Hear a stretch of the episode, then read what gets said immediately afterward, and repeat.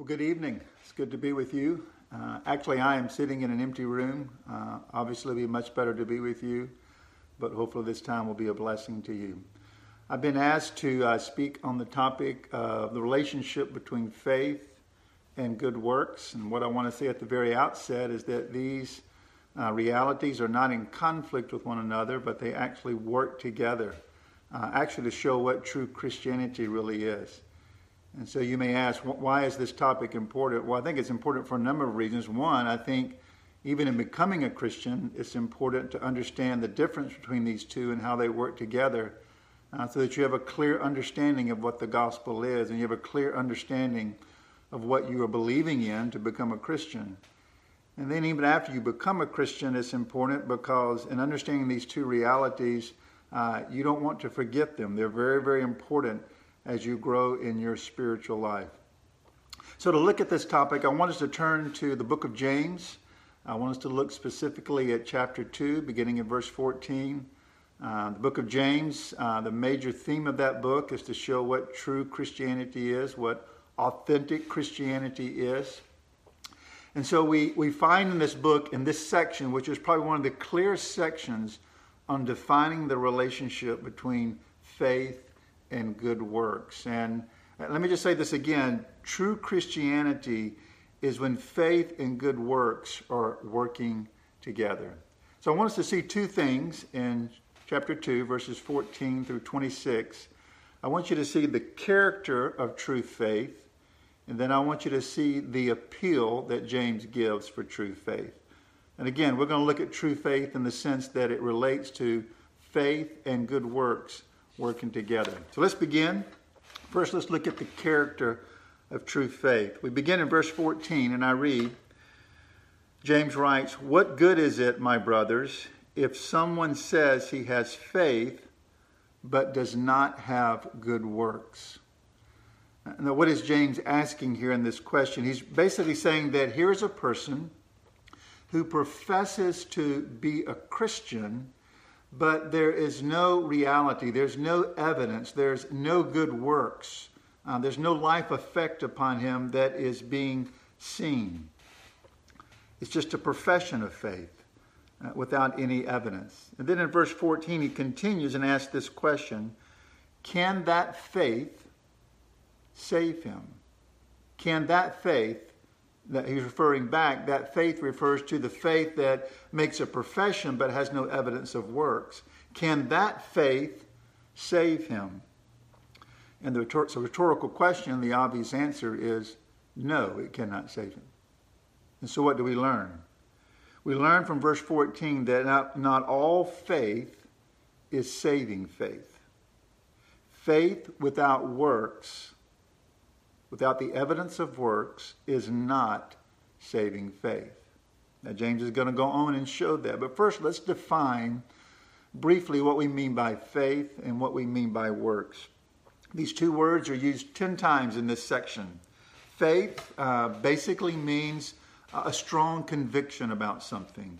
Um, it means to be persuaded by something. It means to completely trust or rest in something. So I like the illustration of a chair. If I'm looking at a chair, actually the chair that I'm sitting in, probably the chair you're sitting in, mentally you say to yourself, I know that chair will support me. Emotionally, you may be saying at the end of a day, I'm tired, I need to sit down to get some rest. But then that chair does not become operative to you until you make a choice of your will to put your rest and trust in that chair by sitting in it. And so faith involves what we think, Faith involves what we believe, and faith involves a choice of our will to rest our complete hope in that object. And so, obviously, Christian faith is complete trust and rest in God, in Jesus Christ. That's faith. Works. Actually, works is used two different ways in the Bible. We get it from Galatians chapter 5. There are the works done in the flesh, uh, which Galatians chapter 5 says are works of adultery and idolatry, hatred, envy, and so forth. They come from within, they come from our natural self. And then he describes in Galatians chapter 5 that there are the works of the Spirit, which are love, joy, peace, patience, kindness, goodness, and so forth. These are works that come from the Spirit, from God, and the new heart, the new nature that he has given to live out the Christian life. So that's verse 14. Now we come to verse 15 and 16, and James is going to give us an illustration uh, to prove his point in verse 14 that faith without works is dead. Look with me at verses 15 through 17, actually through 16. He says, If a brother or sister is poorly clothed and lacking in daily food, and one of you says to them, Go in peace, be warmed and filled, without giving them in the, the needs they think, the needs that they have for the body, what good is that? And the obvious answer is it's good for nothing. To say you profess one thing and not to show love to someone else is a contradiction. It seems hypocritical. And again, the conclusion in verse 17 so also faith by itself, if it does not have works, is dead. Now move to verse 18. Because in verse 18, James will um, address an objection to this fault. Um, and so he says in verse 18, But someone will say, You have faith, and I have works. So, what this objector is saying is that we're going to separate faith and works. So, we can have a person over here who has faith, and we can have a person over here who works. They don't necessarily need to come together. Now, James is going to refute that, but basically what he's saying is this someone can have faith, and maybe that faith would look like someone who knows the Bible, who believes the Bible is true, who has made some profession of faith. And then the person who is described as having works but not faith, he would be the person that's very pragmatic, very practical, uh, maybe even a very generous person, kind, so forth, doing good works and good deeds. And then James in verse 18 says this He says, Show me your faith apart from your works, and I will show you my faith by my works. So now he's countering this argument that you can separate faith and works. Show me your faith apart from your works and I will show you my faith by my works. Let, us take that phrase and discuss it for a few moments. He says, Show me your faith apart from your works. Well, you can't do that because faith is invisible. It's like the wind. We don't see the wind, but we see the effects of the wind. The breeze that shakes the leaf or if you live where I live in the Gulf Coast, the hurricanes, which we've had two this past year, the hurricanes that just don't shake the leaf, they uproot the whole tree. So you don't see the wind, but you see the effects of the wind. So you apply that to life. A person can have a baptism certificate. A person can have his name on some church roll. A person can make some profession of what's true in his life, but if you don't see any effects of that, then how can you say that's really true? And it's not. Because you can't see faith. You only see faith by the effects of faith. And so James says, if he counters that, he says, Show me your faith apart from your works. You can't do that. But then he says, But I will show you my faith by my works. I will show you the effects, let's just say, of the spiritual wind of God that comes into my life and brings about change in and through my life. So the conclusion is simply this James defeats the objection that you cannot have faith without works. These two are inseparable. They are the same side of one coin. They cannot be separated. Now, to continue to drive this point home in verse 19, he gives another illustration, or actually an example, uh, that is very, very blunt. Notice what he says in verse 19.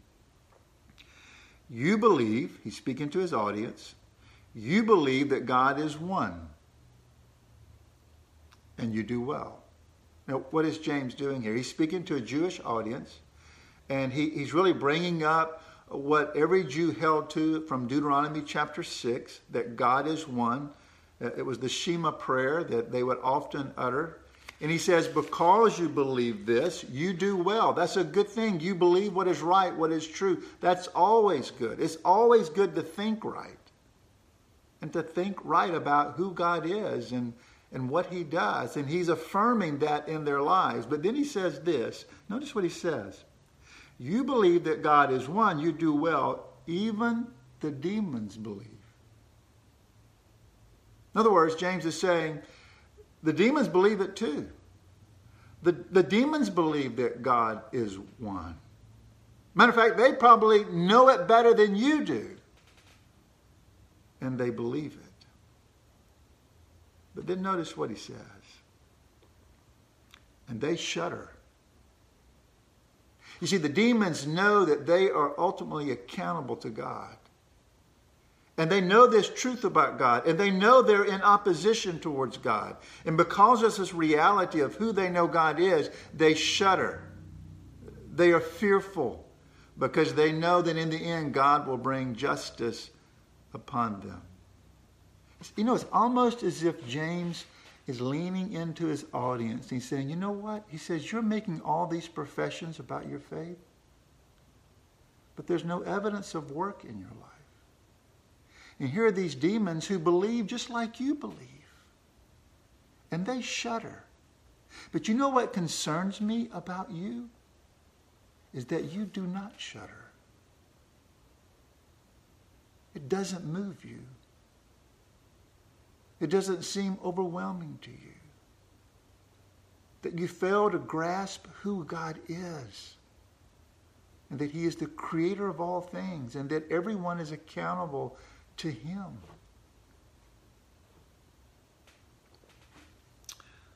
Well, the summary of verses 14 through 19 is that what James is saying is that you cannot separate faith from works. They go together. Same side of one coin. They are the essence of true Christianity. Now, let me say this to, to those of you out there who uh, maybe been Christians for some time, or maybe you just became a Christian. You're very familiar with the Bible. You've you've read it often, and you may be asking the question: Is there not a conflict between what Paul says, the Apostle Paul says about faith and works, and what James is saying here? If you remember in Romans chapter 3, verse 28, Paul says this for we hold that one is justified by faith apart from the works of the law. So, does it not appear that Paul is arguing for a complete separation between faith and works? And then, if we move down a little bit further in James chapter 2, verse 24, James says this You see that a person is justified by works and not by faith alone. So those two statements seem to be in conflict with one another, but they're not. And, and let me explain.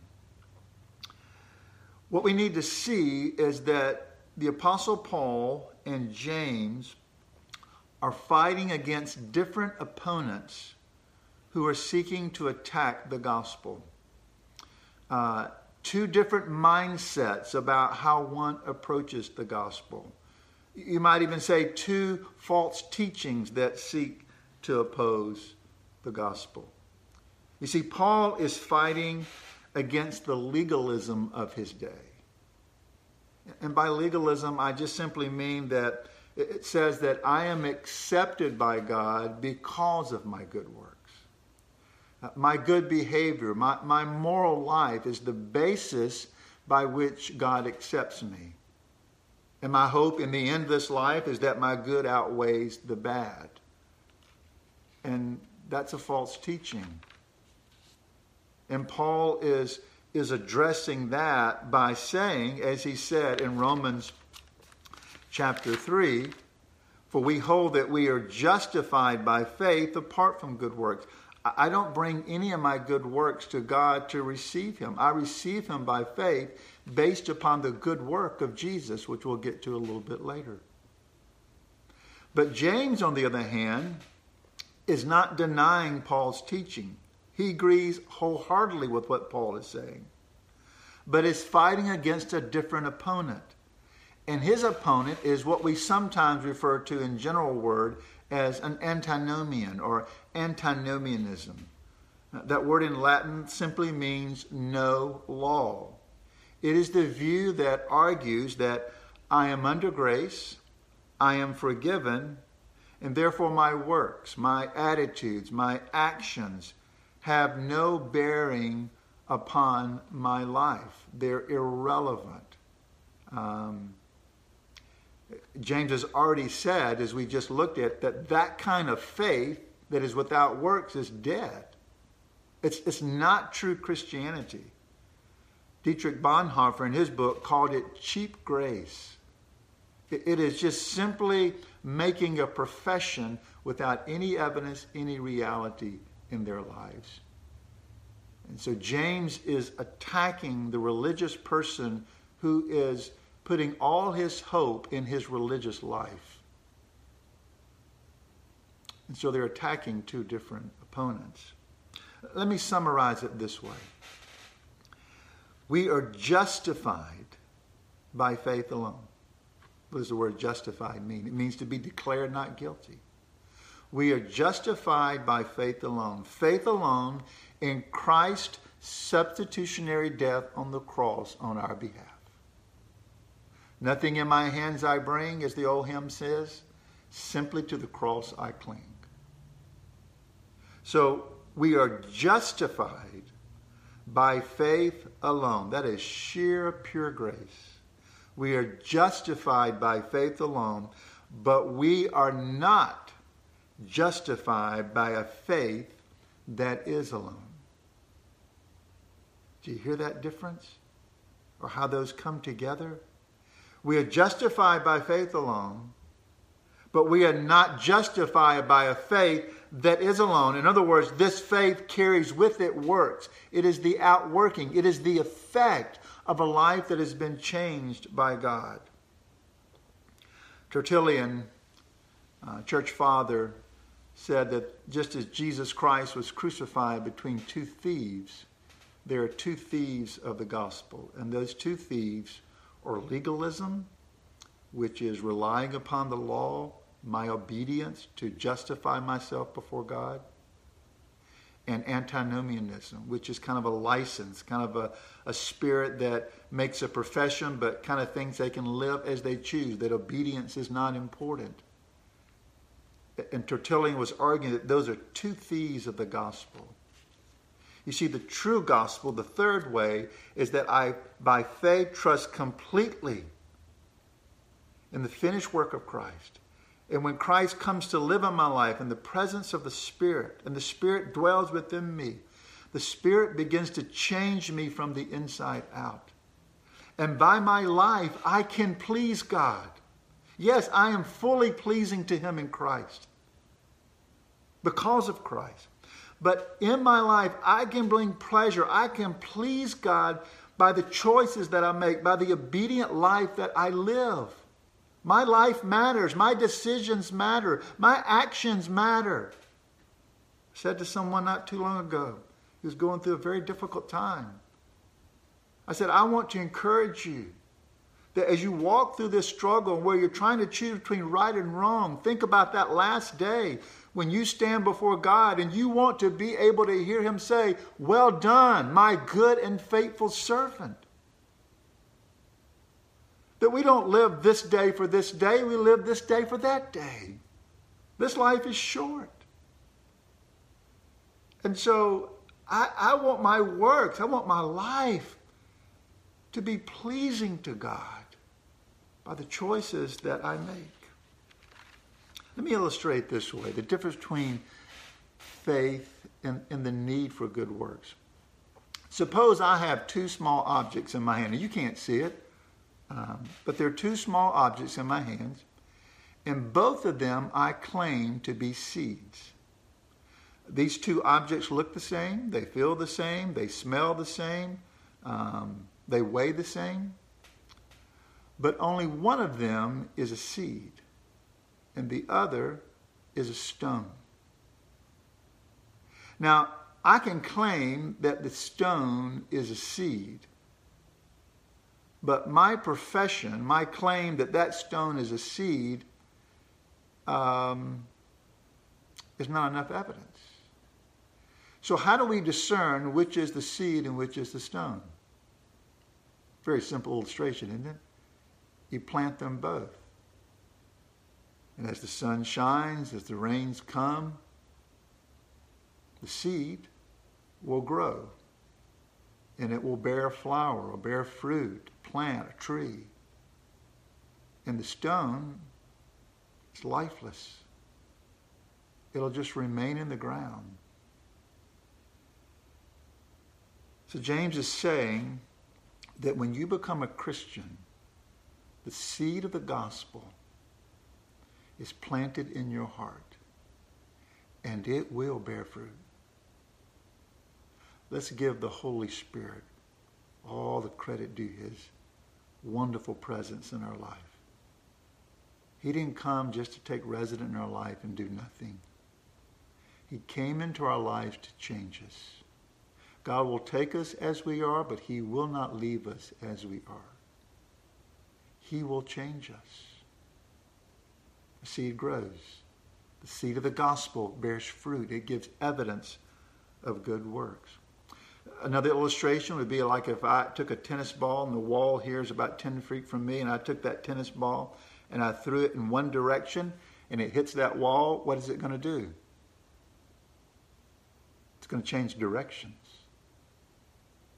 The impact of that wall is going to cause it to change directions. And so when a person comes in connection, comes to God, and God impacts their lives, then there is going to be a change in direction. Is it perfect? No. We all struggle. We seek to struggle well in this life.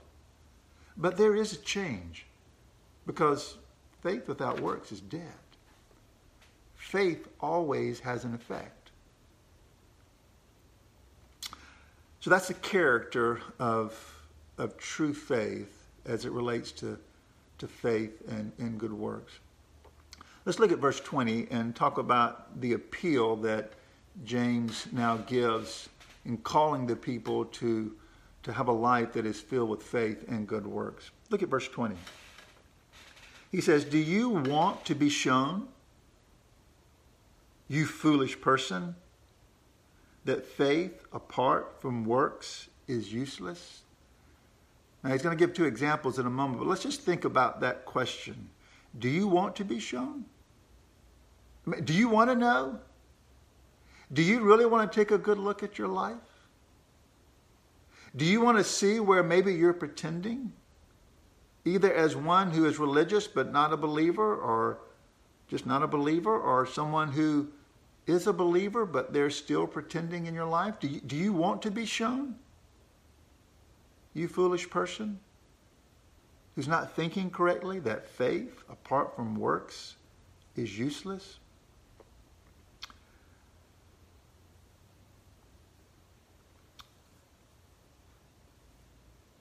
So this applies primarily, as James is writing, to the person who is religious, who has no faith or not showing it by his works. But it, but it also can apply to the one who maybe is non religious. Uh, because we all live by faith at some level. Um, everything we do basically requires some aspect of faith. Um, just walking into this room that I'm in requires some faith that the building's not going to fall in, even though it's a very old building, that the chair is going to support me. So we all live by faith. And, and I, I just argue that when you think about Christianity, is it not reasonable? Is it not logical to say that there is a God who created all things? You see his beauty, you see his creativity, you see his order. Is it not logical to, to, to believe that there is a God, a creator, and that if that is true, that I am accountable to Him. I think to be intellectually honest with ourselves, we have to at least consider the fact, if we do not believe that there could be a God. And if there is a God, then who, what is that God like? Who is He? Is He the God of the Bible? And if He is, what does He say to me? Because if He is God and He says something to me, then it would be very important for me to hear what He says and to believe what He says and to do what He says. Now, let me say something else as we think about this appeal, um, especially to us as Christians. Uh, you, you may struggle with this message on some level. It, it may create some anxiety uh, in your life and in your relationship with God. Uh, there are two pitfalls or dangers to avoid. Let me illustrate. For example, maybe you're struggling with a certain sin in your life, and um, you, have had some success with it, but you've had failure, but it's still present with you. And you have, and you continue to pray about it. Um, you've probably cried about it. You know in your heart that it's offensive with God, and that, that grieves you. And, and you desire to change. But maybe, maybe you're thinking, because of this sin I'm not a Christian. Let me just say this James is not primarily addressing this person. The person who is aware of their sin, the person who is aware that it grieves God, and the person who is seeking to, to move forward in their Christian life and fighting with repentance and faith and obedience. Let me give you another example someone has committed a very grievous sin, something that has brought um, a heavy weight of shame and a heavy weight of guilt. Uh, maybe it's public knowledge, maybe it's not. You've just kept it to yourself. Does this mean that your faith is not real? Not necessarily. Uh, Moses committed murder, but still pursued the Lord not justifying the murder. David committed adultery and was complicit in committing murder. And yet, Psalm 32 and Psalm 51, we hear David's confession and God restoring him in a better relationship with himself. You see, the person that James is addressing is the person who proclaims that he has faith in God but there's no evidence in his life. There's no affection. There's no heart to move towards God. There's no sensitivity to sin. They're just going through the motions, maybe because it's socially or culturally acceptable and they want to be liked by others. But it's not real, it's not genuine within them. That's the person that James is speaking of. Hopefully that's helpful. So James closes with two examples, uh, two people, and how they prove the point that faith without works is dead. Uh, two people that, and they're actually in the Old Testament, who came to true faith in God, and, and it was evidenced by their life. First one is one we might expect, uh, kind of the father of faith, and that is Abraham. And we find it in verses 21 through 24. Verse 21 says, was not Abraham our father justified by works when he offered up his son Isaac on the altar? Uh, again, it appears that James is arguing that Abraham was justified by his works in this act, as you remember in Genesis chapter 22, when God told Abraham to go and offer his son Isaac as an offering to him of course, Abraham did not do that. God withheld his hand from doing that. But that is not saying that Abraham is justified by his works in terms of his salvation. What it is saying is that his works justified his faith. The fact, which I cannot imagine doing this, the fact that he was willing early the next morning to take his son Isaac and offer him to the Lord because God had asked him to do that was a work. It, it justified, it, it showed forth, it was evidence of what God had done in Abraham's life, his faith. You see the difference? Look at verse 22. He says, You see that faith was active. Faith is a verb, it's not a noun. Faith is, you see the evidence of faith. Faith was active along with his works. And faith was completed, it matured by his works. Which is a fascinating statement because if you look at the life of Abraham, he, he didn't always do things perfect, right? Remember in chapter 16? He lied about his wife to cover up and not trusting God he, he there he uh, actually tried to have a child through his maidservant Hagar instead of trusting God's promise that he would give him a son through his wife Sarah. So you see all along the way that Abraham's faith is maturing, just like ours. When we first come to know Christ, our, our faith is, is young and is fresh, it's vibrant. But over time, through the struggles of life and the difficulties, our faith matures as we come to know God's word and who He is, as we experience God in our lives. It's the same with Abraham. So, in chapter 16, there was a struggle, and yet by the time we get to chapter 22, there's been a growing maturity in his life. So much so that by the offering of Isaac on the altar shows that Abraham was surrendered to God. His faith was complete. It matured, is what James is arguing. Verse 24, actually, verse 23. It says, And the scripture was fulfilled that says, Abraham believed God, and it was counted to him as righteousness, and he was called a friend of God. Now, just a quick note. That phrase, Abraham was justified by faith, that, that is, you might say, his conversion. That is him coming to faith in God.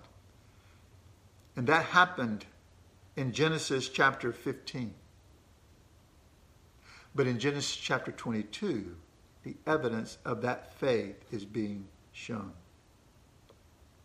And then in verse 24, he says this you see that a person is justified by works. Okay? Again, you don't come to Christ by your works, but your works justify that faith is truly is true in your life, that you have come to Christ in faith. And your works justify that that faith is authentic and true.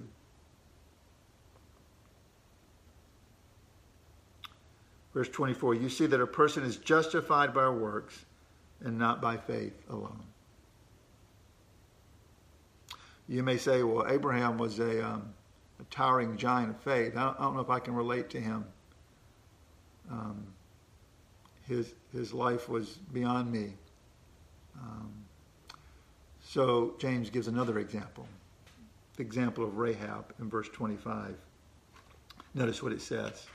And in the same way, just like Abraham, was not also Rahab the prostitute justified by works when she received the messengers and sent them out by another way? Takes us back to Joshua chapter 2. Uh, Rahab, as declared there, was a prostitute in the city of Jericho.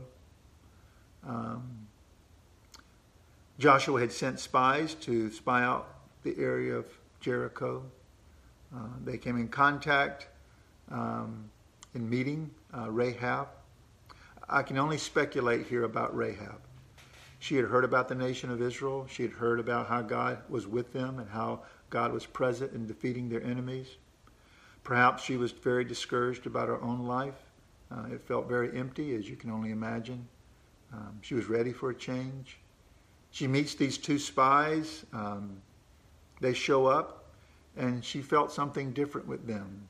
They treated her with kindness. They treated her with respect. They did not try to take advantage of her.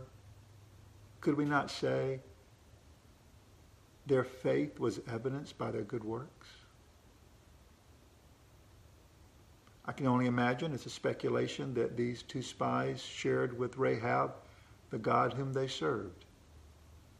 And it seems very evident that Rahab believed and trusted in God. And an empty life was now filled. We know the evidence of that because what did Rahab do? And this is James's point. She hid the spies and she helped them return to safety at a great risk to herself. Evidence of her trust and her faith in God. You know, just kind of a side note, if you go to the book of Matthew and look at the genealogy of Jesus Christ, you'll find Rahab in that genealogy. It's amazing grace, isn't it?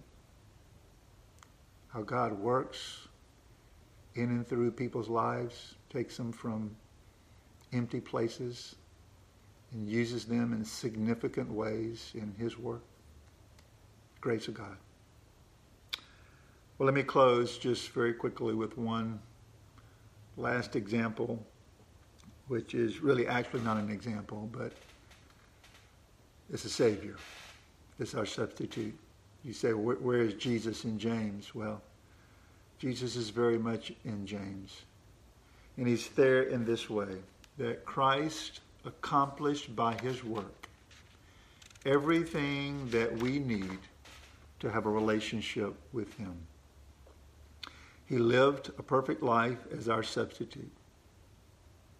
Just know that God requires perfection for you to be his. He requires nothing less but a perfect life in attitudes and actions and motivation, everything. Perfection. Because he's perfect. And you and I both know that we have not done that. Because the Bible says there's a principle in our life called sin, which is rebellion against God. But Jesus Christ came and he did the greatest work. He lived a perfect life because he's God. But he lived that perfect life in our place as our substitute.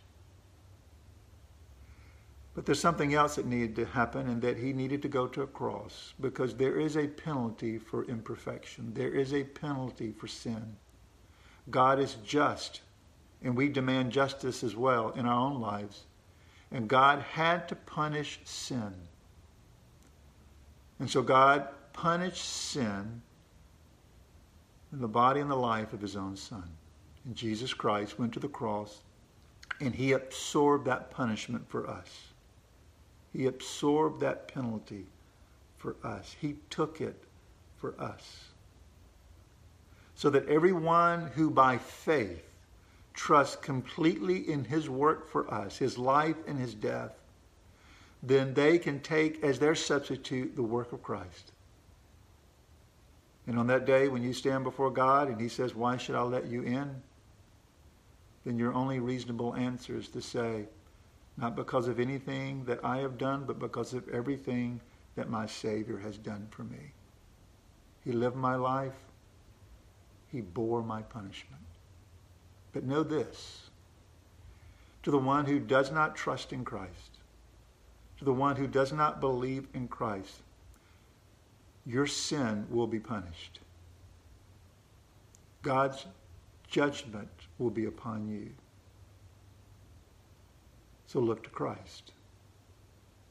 Go to Christ to find eternal life. He lived in our place. He died in our place. And the beauty of the Christian faith is that he was made alive. He rose from the dead. He lives. He's not dead. He defeated death which gives all of us great hope that this life, as short as it is, this life is not all there is. Life is eternal. And eternal life can be had in Christ. A life that is filled with more peace and prosperity than you will ever, ever imagine. So if you're not a Christian, consider Christ. Think about Christ. Have conversations with your friends who are Christians about Christ. Read the Bible. Search it out for yourself. Begin with the Gospel of John. See who this Christ is. Be honest with yourself. it, it, it is important that you consider the claims of Christ. And then finally, if you are a Christian, in the power of the Holy Spirit, motivated by the love of God, go work for Christ. Live obedient lives. And when you fail, go back to Christ, repent of it, and believe in the forgiveness that is yours in Christ Jesus. Faith and works, they go together. We've come to Christ by faith. And the evidence of faith is a changed, or may I say, a changed life, a life that is in the process of being changed and one day will be complete. God bless. Let me pray for us. Father, thank you for our time. And we pray that you would bless the reading and the teaching of your word, uh, that it might have impact, and that it might encourage us, that it might confront us, that it might change us, and that it might cause us to think more like you. We pray and ask this in Christ's name. Amen. Good night.